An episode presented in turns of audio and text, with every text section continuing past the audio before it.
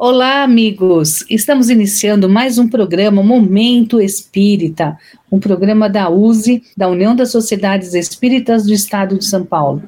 E desde já, queria convidar vocês para participarem conosco. Toda semana nós fazemos uma enquete e todo primeiro domingo do mês nós sorteamos um dos ouvintes para receber um livro espírita. Então, sorteamos um ouvinte e a gente fica muito feliz quando o ouvinte manda foto, recebendo o livro, faz os seus comentários. Então, muito obrigada a todos vocês que participam conosco. Hoje nós estamos aqui no programa com a Helena, Ivan, Niva, Amorim e eu, Suzete. Nós cinco vamos conduzir o Momento Espírita de hoje.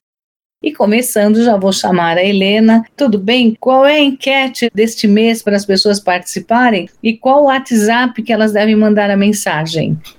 Boa tarde, Suzete, Amorim, Ivan e Niva. Nossa enquete do mês de janeiro é: Você sabe qual a publicação espírita começou em 1 de janeiro de 1858? Amigos ouvintes, sua resposta rende abraços e você participa do sorteio mensal.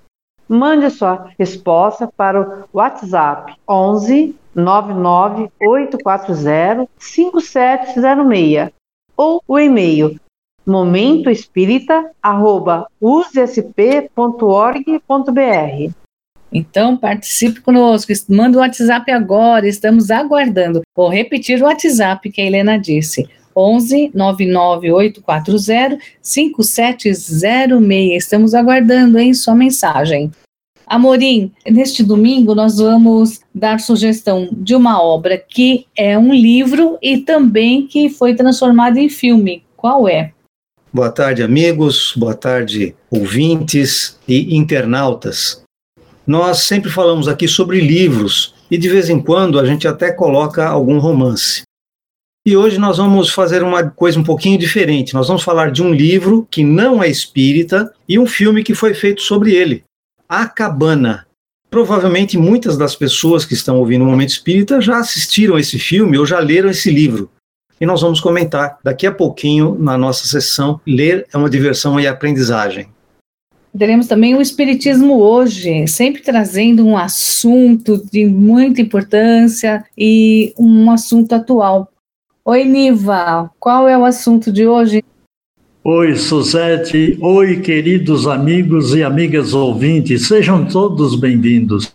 Grato pelo carinho da sua companhia. Nós vamos falar no Espiritismo hoje como desenvolver a resiliência. E a nossa questão âncora, o que é resiliência? Qual a sua importância em nossa convivência?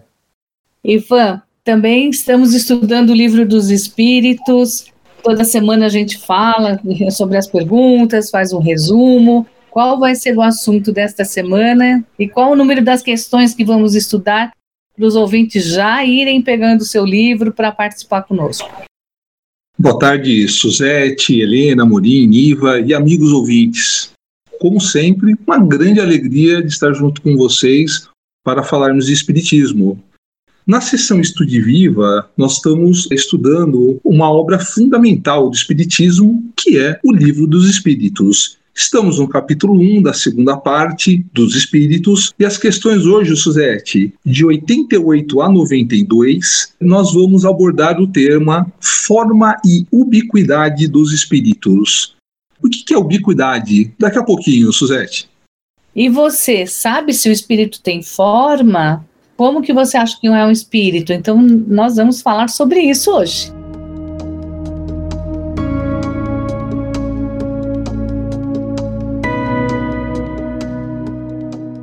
Mas já iniciando aqui o programa, eu vou convidar aqui o Amorim para iniciar falando sobre a indicação que vamos fazer do livro e do filme A Cabana. Este filme, você disse que ele não é espírita, mas ele tem uma temática espírita? Esse filme ele tem algo que diz respeito ao espiritismo na medida em que ele descreve de certa forma o sonho do personagem principal. No livro e no filme, a abordagem é um pouquinho diferente, a ordem que as coisas acontecem muda um pouco, porque no filme o diretor precisa fazer uma adaptação para o tempo disponível para o filme. O livro a gente leva muito mais tempo para ler do que para assistir o filme. Então existem algumas pequenas diferenças, mas o principal é que o personagem principal, o Mackenzie, tem um sonho, porque ele sofre um, um pequeno acidente e ele fica sonhando e tem uma série de questionamentos. Isso a gente vai conversar um pouco melhor. Eu acho que o Ivan pode falar um pouquinho a respeito disso também.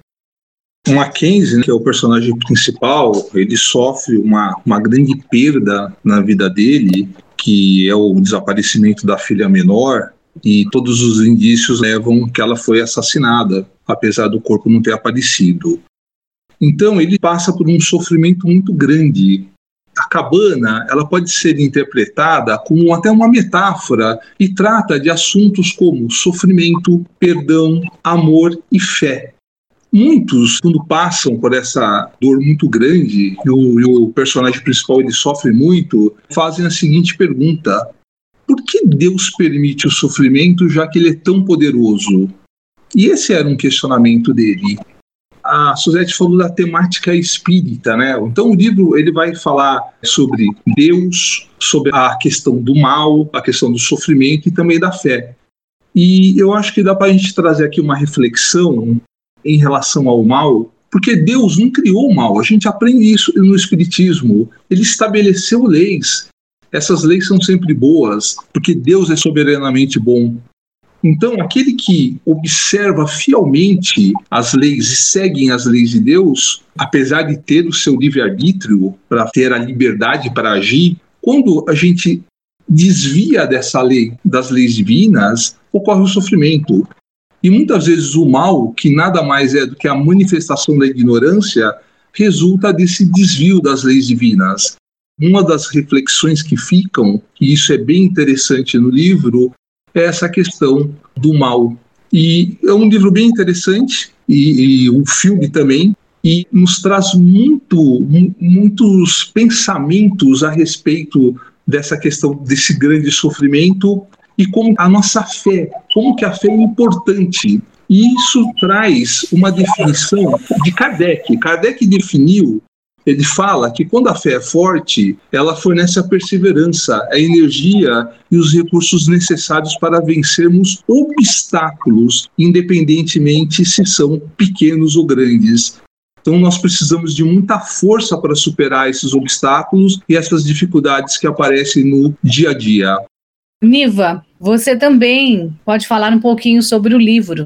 E é interessante que chega no final do livro, ele até sugere que se doem livros, o autor do livro. É bem interessante toda essa colocação dele e essa preocupação em passar as informações. É, sim, Suzete. Inclusive, eu gostaria de lembrar um detalhe muito importante. Quando a pessoa se torna espírita, ela aceita, acredita e sempre vai conduzir todas as suas leituras para a doutrina espírita. Isso é válido, é claro, nós precisamos aprofundar no conhecimento, no aprendizado. Mas o mais importante que não é somente livro espírita que os espíritas devem ler. Existem obras maravilhosas com grande conteúdo de ensinamento, de conhecimento, de moral, princípios inclusive sociais que são válidos. Ou seja, o Espiritismo não é o único caminho. Portanto, a sugestão que nós estamos trazendo hoje para os nossos ouvintes é exatamente essa obra, porque ela se insere perfeitamente nesse contexto que eu acabo de apresentar. Então, espírita, toda e qualquer obra que contenha valores que servem para engrandecer o nosso comportamento e principalmente a nossa conduta social deve ser lido, deve ser conhecido porque antes de 1857 não existia espiritismo, existia espiritualismo. Então devemos ser bastante coerentes e seguir aquilo que Paulo de Tarso recomendou, né? É muito interessante que tudo eu posso conhecer, mas nem tudo pode me interessar. Fica aí, esta obra, embora classificada de ficção, é como o Amorim falou, contém princípios identificados pelo Espiritismo. Eu queria aproveitar, Niva, já que você falou nos princípios, é interessante que o personagem é protestante e ele participa de uma igreja protestante. E, portanto, nesse período em que ele passa sonhando, ele está vivenciando um ambiente segundo aquilo que ele acredita. Então, as pessoas vão assistir o filme e vão ver lá, falar na, na Trindade, né? Porque tem Deus, tem Jesus, tem o Espírito Santo. É claro, isso é de acordo com aquilo que o personagem acredita, porque, evidentemente, o autor também tem essa visão. E é muito interessante você salientar, Aniva, que não é para nós ficarmos presos em só lermos ou só assistirmos coisas espíritas, porque nós precisamos conhecer o mundo para do mundo extrair aquilo que seja mais produtivo para cada um de nós. E mais uma vez, então, vamos indicar aqui o livro A Cabana de William Jung e o filme A Cabana, baseado no livro com a direção de Stuart Hazeldine, de 2017. Então, a gente sugere que você assista, avalie, e se você quiser trocar ideia conosco também sobre esse filme, é só mandar um WhatsApp para nós. Helena, qual é o WhatsApp que as pessoas podem mandar mensagens para nós? É, o WhatsApp é 11 99 840 5706. Ou por e-mail também, né, Helena? Ou e-mail momentoespírita@usesp.org.br.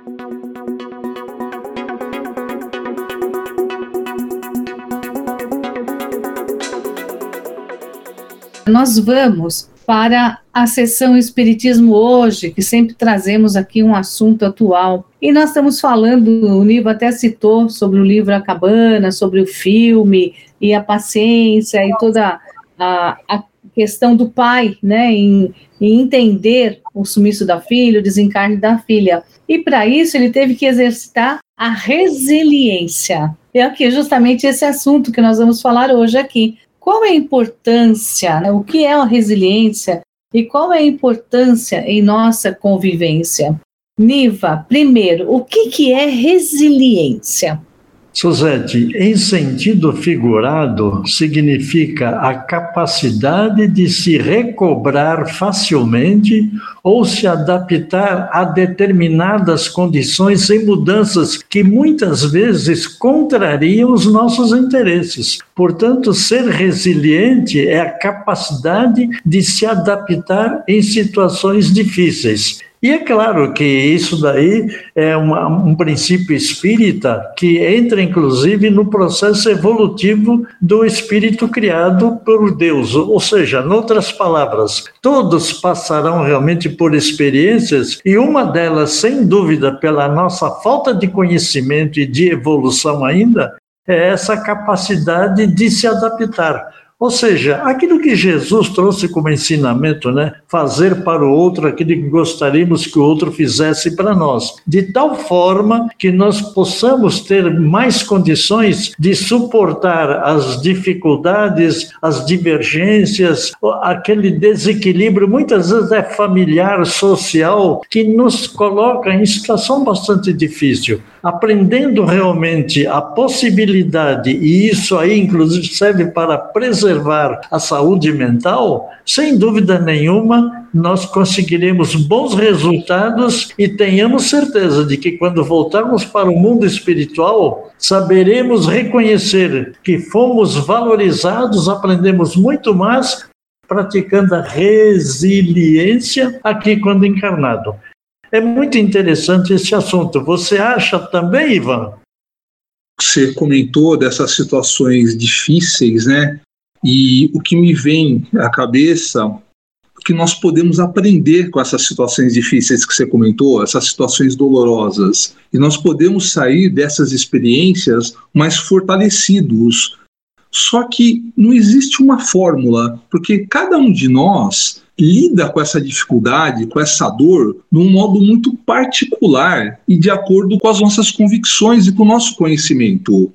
Falando em situações dolorosas, Kardec dizia que a dor é o estímulo que empurra o homem para frente, na direção do progresso. Olha que interessante. Leon Denis, que foi um grande pensador espírita, médium, um dos principais continuadores do espiritismo depois da morte de Kardec, em 1869, falava que a dor será necessária enquanto o homem não tiver posto o seu pensamento e os seus atos de acordo com as leis divinas. Deixará de se fazer sentir logo que se fizer a harmonia, todos os nossos males provêm de agirmos um sentido oposto aos ensinamentos divinos, à corrente divina. Então, Niva, a resiliência começa justamente quando a dor nos encontra podem ser considerados indivíduos resilientes? Aqueles que passam e suportam essas grandes dores da vida constantemente. Mas mesmo assim, essas pessoas resilientes mantêm uma paz interior e uma tranquilidade de forma a superar esses obstáculos de uma forma equilibrada e até resignada, porque a resignação normalmente se refere a passar por uma experiência, uma situação sem a intenção de mudá-la, ou seja, é a aceitação sem revolta daquela situação. Então, podemos dizer que a resiliência se configura quando nós, diante de problemas, de pressões, de traumas, é, esses problemas que nós enfrentamos todo dia na nossa sociedade, nós conseguimos superá-los, todos esses obstáculos, usando aquele dito popular, dando a volta por cima. Então, essa capacidade de organização, de avaliação e de retomada ao caminho, com uma percepção que a dor é uma fonte de crescimento, como disseram Kardec e Leon Denis, e não a dor como uma fonte de sofrimento. Levantamos e damos a volta por cima e continuamos a nossa caminhada. Nós podemos também dizer a resiliência anda junto com a paciência. Eu estou vivendo um momento de uma pessoa muito querida que está num problema sério, sem poder se locomover. E aí a conversa que a gente tem sempre é essa: paciência, resiliência, calma, para poder passar pelo momento difícil, para poder conseguir resolver a situação de saúde. E é isso que a gente tem que fazer. Porque quando existe um desespero, tudo piora é sempre preciso equilíbrio. É claro que a gente não vai buscar as dificuldades da vida, a gente quer resolver as dificuldades, contornar os desafios, mas da mesma forma a gente precisa encarar esses desafios para encontrar as soluções. Todas essas ações que a gente empreende no sentido de encontrar a solução para os desafios também está incluído no que nós chamamos de resiliência. A resiliência não é algo passivo, deve partir de uma ação de cada um de nós, de encarar aquelas dificuldades e encontrar as melhores saídas e os melhores aprendizados a partir daquela situação.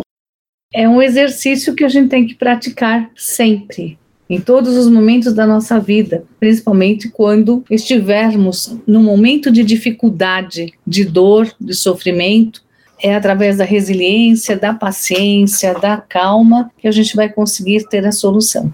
Fica aqui um recadinho para todo mundo.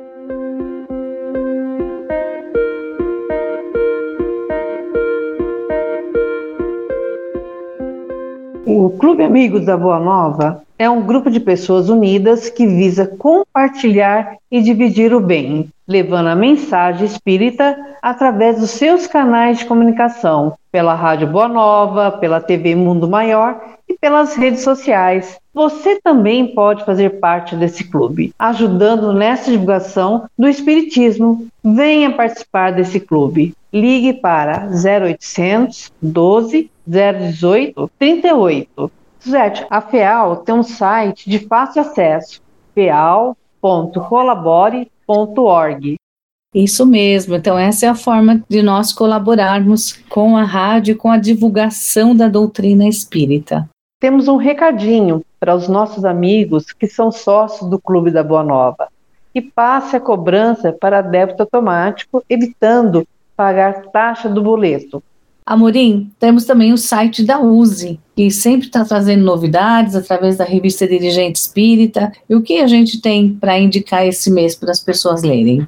É, nós estamos falando em divulgação do conhecimento espírita. E a revista Dirigente Espírita não é exclusiva para aqueles que participam da direção e da organização das casas espíritas. Todos os espíritas podem ler, e, aliás, é muito interessante que leiam essa revista eletrônica. O número 192 da revista digital Dirigente Espírita tem muitos artigos interessantes. E hoje eu destaco um artigo que está na página 43, escrito pela Ana Maria de Souza, uma das pessoas responsáveis pelo trabalho de difusão do estudo da doutrina espírita.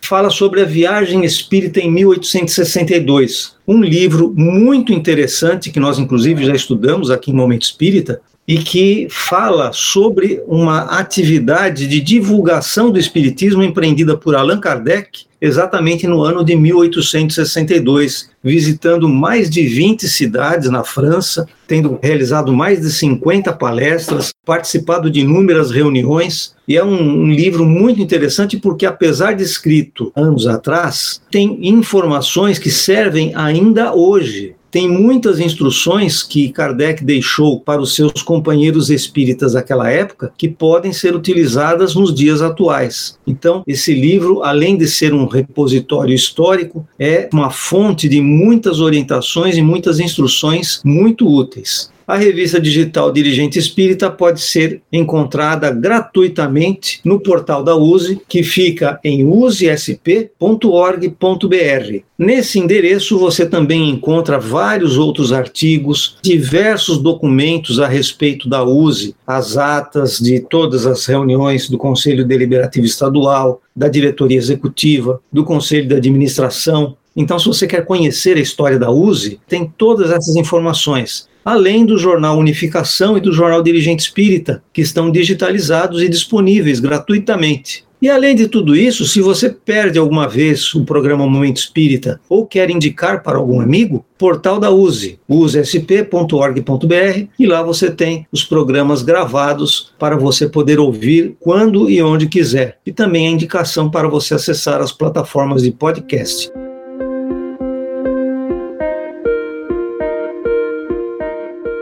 Nós estamos aqui hoje no Momento de União para conversar com a presidente da USE Distrital de Vila Maria, Alda Sandrinha, nossa querida Aldinha, que participa aqui também do programa Momento Espírita. E vamos então conversar um pouquinho, saber um pouco do que está acontecendo na Distrital Vila Maria. Então, antes de mais nada, Aldinha, é uma alegria muito grande estar falando com você que representa os companheiros dessa distrital tão bacana, que tem aí, como todas as outras, a sua participação nesse movimento espírita que a gente ama tanto. Bem-vinda ao Momento de União.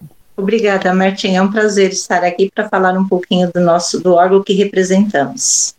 Aldinha, quando eu comecei a conhecer a USE Distrital Vila Maria, eu lembro que uma das coisas que mais me chamou a atenção foram as pessoas. Por que eu vou dizer isso? É lógico que a gente, conhecendo os outros órgãos, a gente sabe que em todos eles tem pessoas super bacanas, com assim muita boa vontade, conhecimento, amor pelo movimento, mas assim, eu devo dizer que ali aquilo me contagiou muito. Ver os companheiros da USE Distrital Vila Maria em ação, se fosse num evento pequeno, numa ação menor, aquilo me deixou deslumbrada pelo amor deles em relação à causa. Então, como você está há mais tempo, eu gostaria que você falasse um pouquinho disso, da, da importância desses pioneiros, digamos assim, mesmo porque alguns deles têm um, os nomes assim atrelados ao próprio movimento espírita aqui da capital. Martinha, quando eu cheguei na, no movimento espírita, levada pelas mãos do senhor Carlos da Costa Cirne, eu também fiquei bastante impressionada com a paixão que ele, senhor Rubens de Souza, Joel Guedes e tantos outros falava do movimento de união, da importância da casa espírita estar unida à USE e da importância da USE pela sua forma de agir dentro das casas espíritas, não impondo nada, mas dando a liberdade de ação para cada casa espírita. Realmente foram grandes pioneiros que não mediram esforços para que a Distrital Vila Maria tivesse uma representatividade bastante importante e falavam com grande paixão desse trabalho. Estavam sempre presentes nas reuniões da regional, que antes não era nem regional ainda de São Paulo, mas estavam sempre presentes, levando notícias daqui e trazendo as notícias de lá. Foi um tempo áureo mesmo, foram grandes companheiros que deixaram grandes exemplos.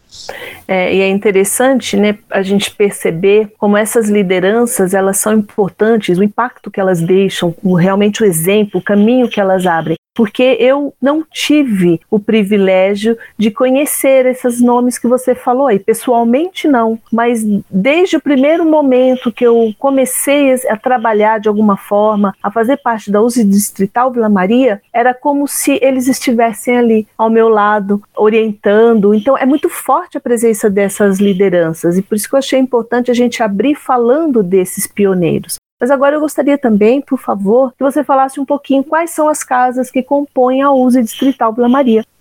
Nesse momento atual, Martinha, nós temos ainda cinco casas que estão atuando dentro da Distrital Vila Maria, que é o Centro Espírita Gabriel Ferreira, o Centro Espírita Estudantes do Evangelho, o Centro Espírita Evangelho em Ação, o Centro Espírita Luz e Verdade e o Instituto de Difusão Espírita Antônio Leme.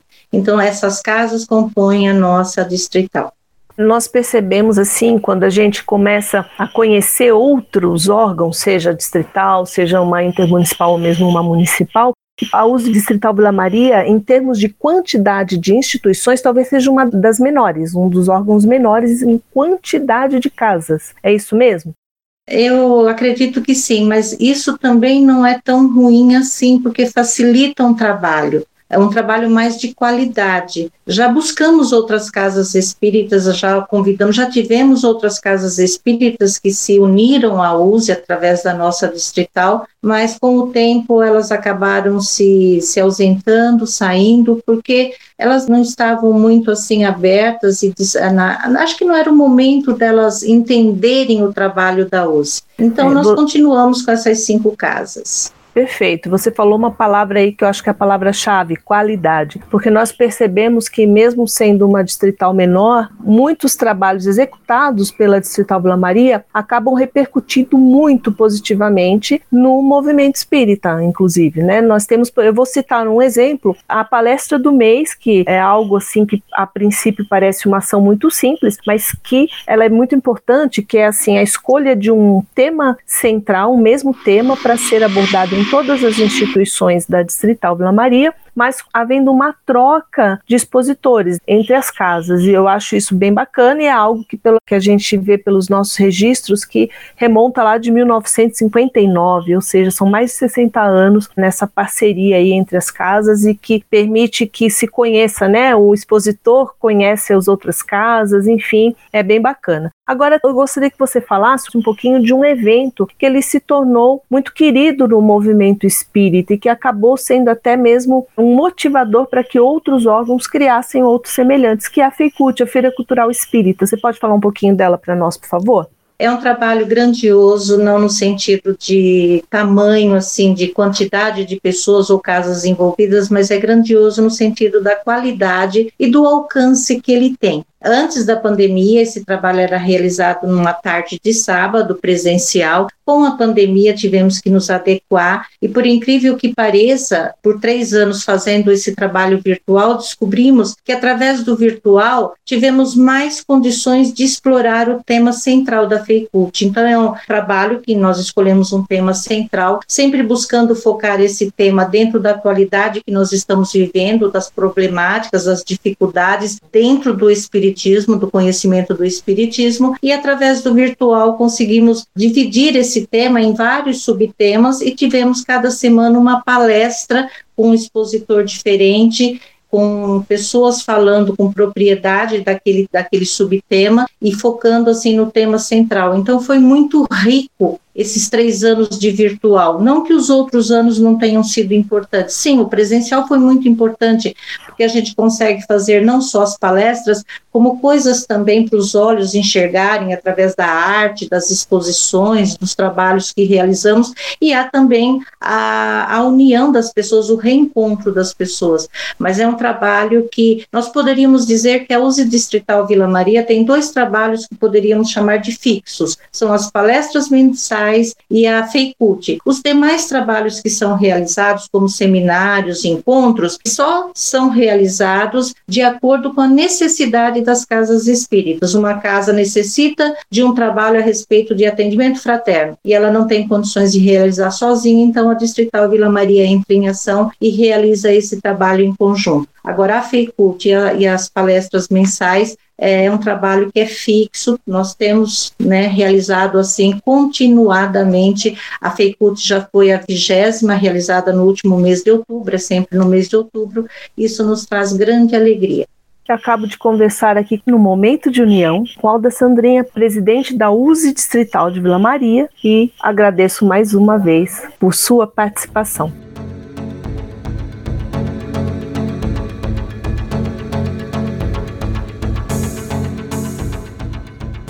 Agora vamos passar para a sessão Estude e Viva, que é a sessão que a gente estuda as obras de Kardec. Dentro daquela campanha Comece pelo Começo, nós já ao longo desses 50 anos continuamos estudando todas as obras de Kardec, já estudamos o Livro dos Espíritos várias vezes e voltamos a estudar agora. E cada vez que a gente estuda, a gente tem uma visão diferente do livro, não é, Amorim?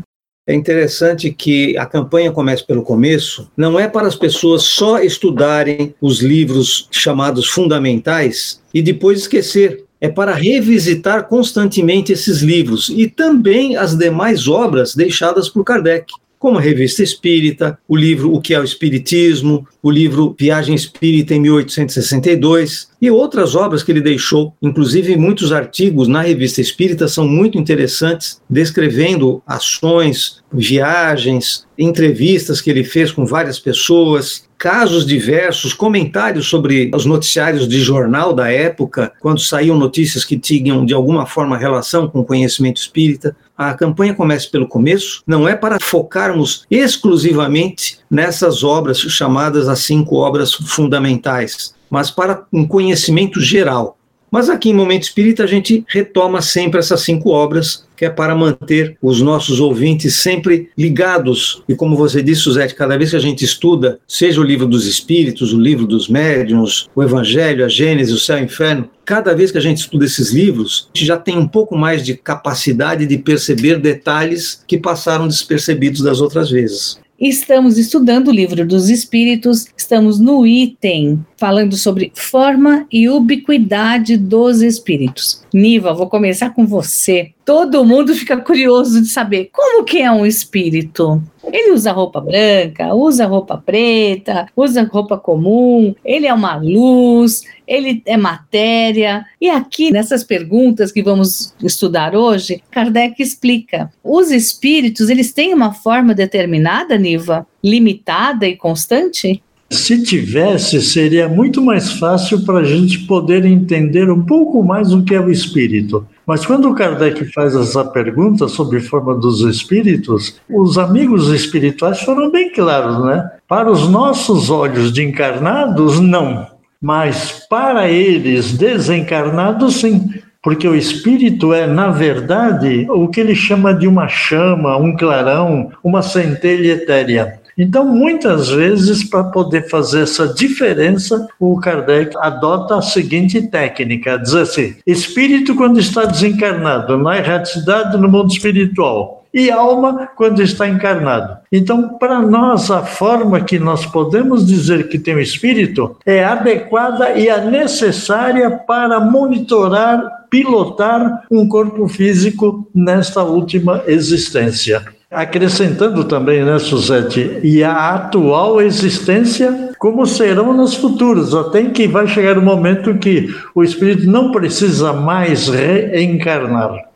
Ivan, a pergunta que todo mundo quer saber, essa chama, essa centelha que o Espírito da Verdade descreve na pergunta de Kardec, tem cor? É uma chama como se fosse um fogo? Como que é?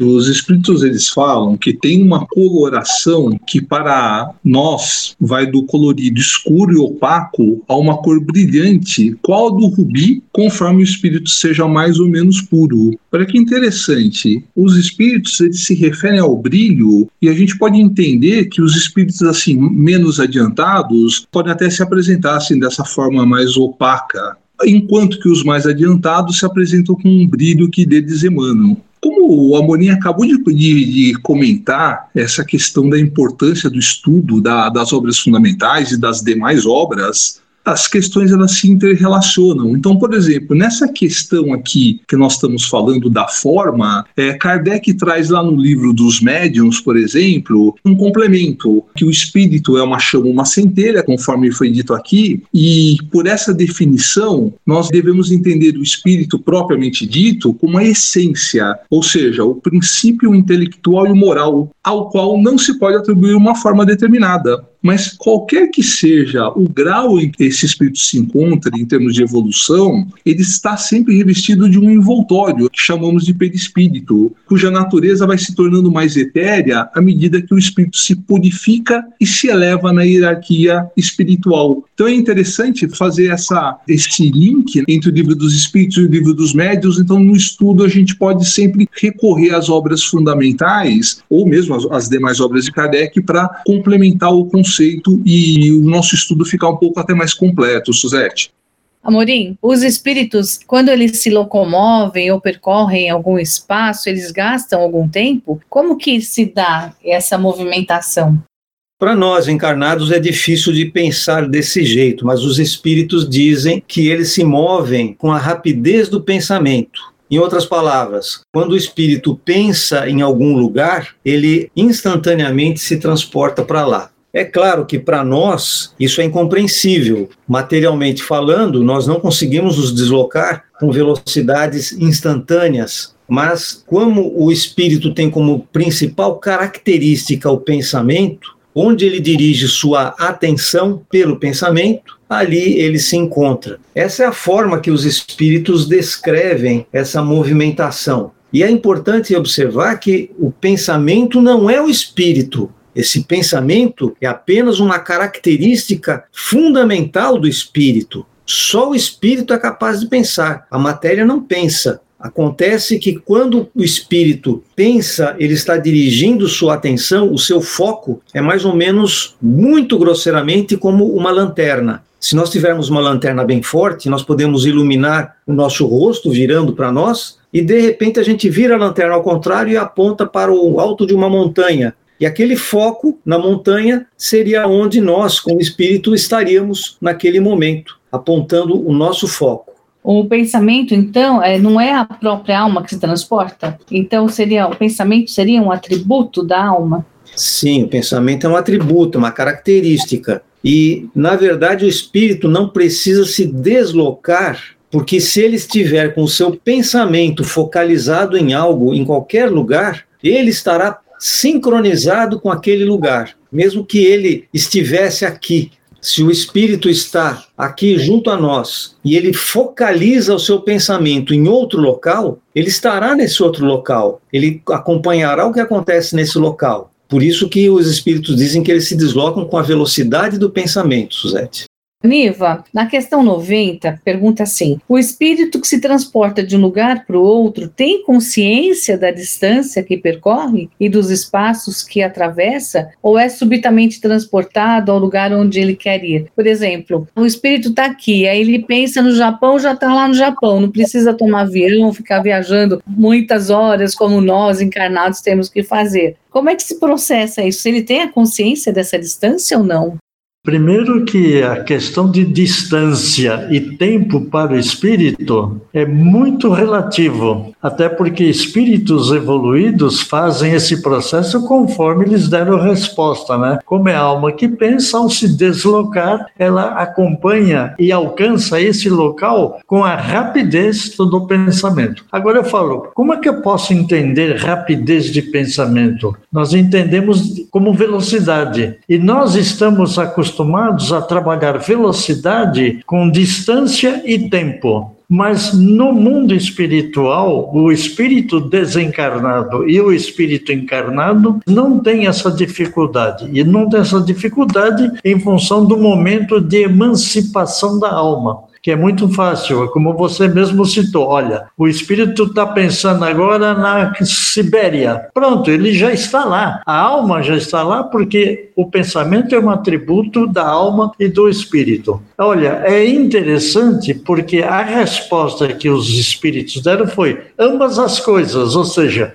ele tem consciência da distância e tem consciência do espaço que atravessa. Portanto, o espírito pode perfeitamente, se quiser, dar-se conta da distância que percorre, mas essa lembrança pode desaparecer completamente. Isso depende da sua vontade, bem como da sua natureza mais ou menos depurada. É claro que isto é feito com muita facilidade para espíritos superiores, espíritos evoluídos. Para os espíritos no estágio em que nós estamos, nós podemos fazer esse mesmo procedimentos mas não compreendemos como que isso se processa, de que forma é feito, principalmente quando nós estamos no mundo de provas e expiações, ao contrário dos mundos mais adiantados, mundos felizes, mundo celeste, mundo divino. É uma coisa muito interessante, né? Então, veja, o espírito pode transportar. E aí, quando nós falarmos da, a respeito de ubiquidade, eu quero lembrar também aqui de Eurípides Barçanufo, né? Porque ele estava lá no Colégio Allan Kardec, ou lá no centro espírita, e de repente ele se deslocava é, para um local aí onde havia necessidade de algum auxílio, de alguma ajuda.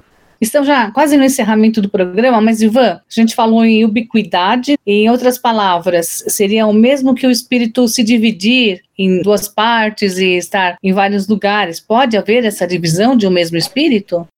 Definição de ubiquidade é a faculdade de estar presente em todos os lugares ao mesmo tempo. Essa questão, é, Kardec pergunta né, se os espíritos têm o dom da ubiquidade, e a resposta do espírito de verdade é não, não pode haver divisão de um mesmo espírito, mas cada um é um centro que irradia para diversos lados. Então isso faz parecer que o espírito está em muitos lugares ao mesmo tempo. Eles, eles trazem até o exemplo do sol, né? O sol é um só, no entanto, ele irradia em todos os sentidos e leva para muito longe esses raios, mas ele não se divide. E todos os espíritos irradiam com igual força? E a resposta também é não. Essa força depende do grau de pureza de cada espírito. Então é uma questão bastante interessante e o pensamento do, do espírito, acho que isso é importante a gente tentar entender, do mesmo modo que o Sol é um só e irradia ao seu redor, o pensamento do espírito é como uma centelha que se projetasse ao longo da sua claridade pode ser vista de todos os pontos do horizonte. Claro que quanto mais puro é o espírito, tanto mais forte o seu pensamento vai se irradiar do mesmo modo que a luz se irradia, Suzete. Olha, esse assunto é bem interessante. Você pode ir nas perguntas de 88 a 92 e estudar isso e ver melhor. Mas na próxima semana, a gente falou hoje aqui rapidamente sobre perispírito. Você sabe o que é um perispírito? Como que ele se processa? Então, na próxima semana, nós vamos estudar isso. Continue nos acompanhando.